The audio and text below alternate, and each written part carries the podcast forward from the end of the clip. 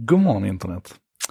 Idag ska en sak idag handla om det här med vad vi, vad vi bevarar och vad vi kastar bort och hur vi ska hantera vårt digitala arv på nätet. Och det, här, det här är någonting som jag och min kära hustru till exempel ofta brukar debattera där jag menar på att det är, det är jättebra idag när vi ser till att spara våra digitala bilder på Dropbox och Flick och iCloud överallt där vi sparar dem och att de här tjänsterna kommer att se till att eh, att, att vi kan komma åt våra bilder även om 50 år oavsett om filformat och sådär förändras och när det ligger i de här tjänsterna så kommer det att fortsätta funka. Och jag tror fortfarande att jag har rätt. Samtidigt så ser vi ju hur det händer saker som nu nyligen när, när flickor blev uppköpta och ändrade på sin premiumplan så att man bara sparar de senaste tusen bilderna om du inte betalar och så.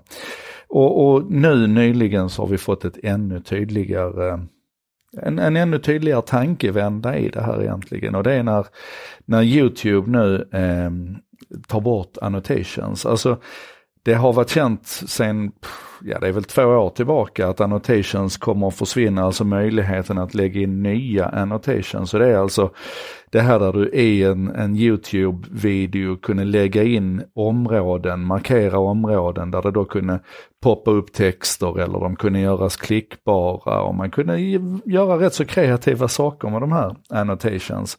Och YouTube har haft problem med dem en, en tid här nu, framförallt sen, sen mobilt tog över för att annotations har aldrig funkat i den här lilla, alltså man har inte implementerat överhuvudtaget i mobil.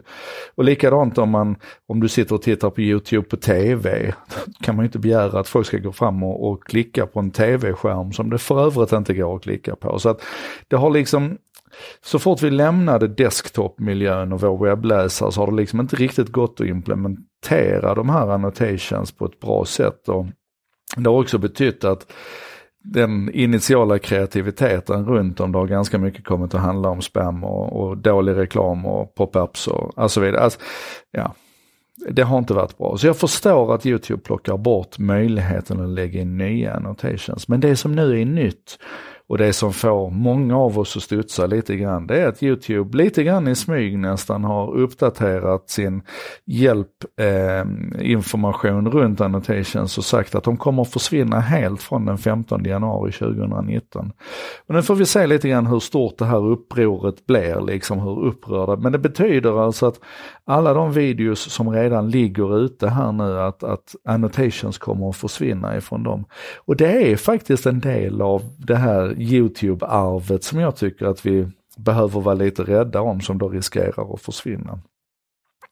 Och det här kan vi fundera på, vi kan liksom klura runt det här med vad, vad som är värt att bevara och vad som inte är värt att bevara och om vi i så fall är bättre på att spara det själv eller om vi ska, som jag fortfarande tror på, lita på de här externa tjänsterna. Så det är en tanke. En annan tanke är ju att se vad som nu kommer hända på archive.org till exempel om man där kommer att liksom steppa upp de här möjligheterna att bevara annotations. Så att man kan ju, det finns ju lösningar idag för att exportera sina YouTube-klipp med annotations, men då är det ju en XML-fil som man sen måste göra någonting med. Och det skulle man ju då potentiellt kunna tänka sig att, att archive.org gör.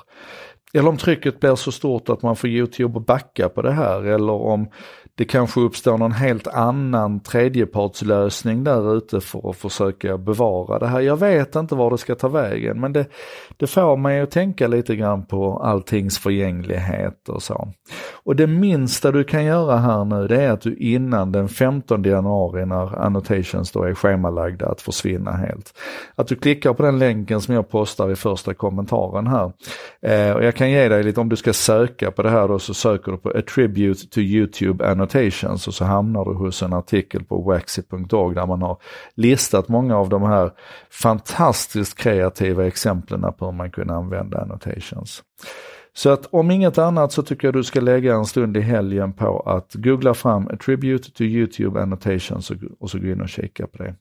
Jag ska säga också att tipset och inspirationen till dagens En sak idag, det kom ifrån en post i En sak idag-gruppen. Vi är 938 personer just nu som hänger i den här lilla gruppen och det är jätteroligt att se nu hur det börjar ta fart med fler och fler tips och långa diskussioner och så i den gruppen otroligt värdefullt för mig som gör det här för att jag vill lyssna och lära. Eh, och ett speciellt tack då till Lennart Gullbrandsson som postade det här tipset i, eh, igår i En sak idag-gruppen. Det här var veckans sista En sak idag. Den har varit lite udda eftersom jag har varit i New York och firat med kärleken, tio år som gift. Eh, och nästa vecka kommer det också bli lite udda för då tänker jag faktiskt ha eh, en temavecka där jag packar upp de olika sakerna jag har köpt här nu så att det blir väl en, en sak idag med eh, Anki Vector, den här lilla roboten. Det blir en sak idag med eh, Eh, Facebooks portal, det blir väl en, en sak idag kanske med mina New Hero, de här eh, smarta hörlurarna.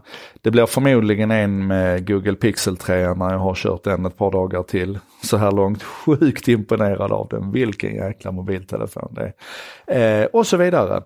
Eh, exakt vad som händer det får du reda på nästa vecka för du hänger väl med då. Eh, ha nu en bra helg, ses vi på måndag.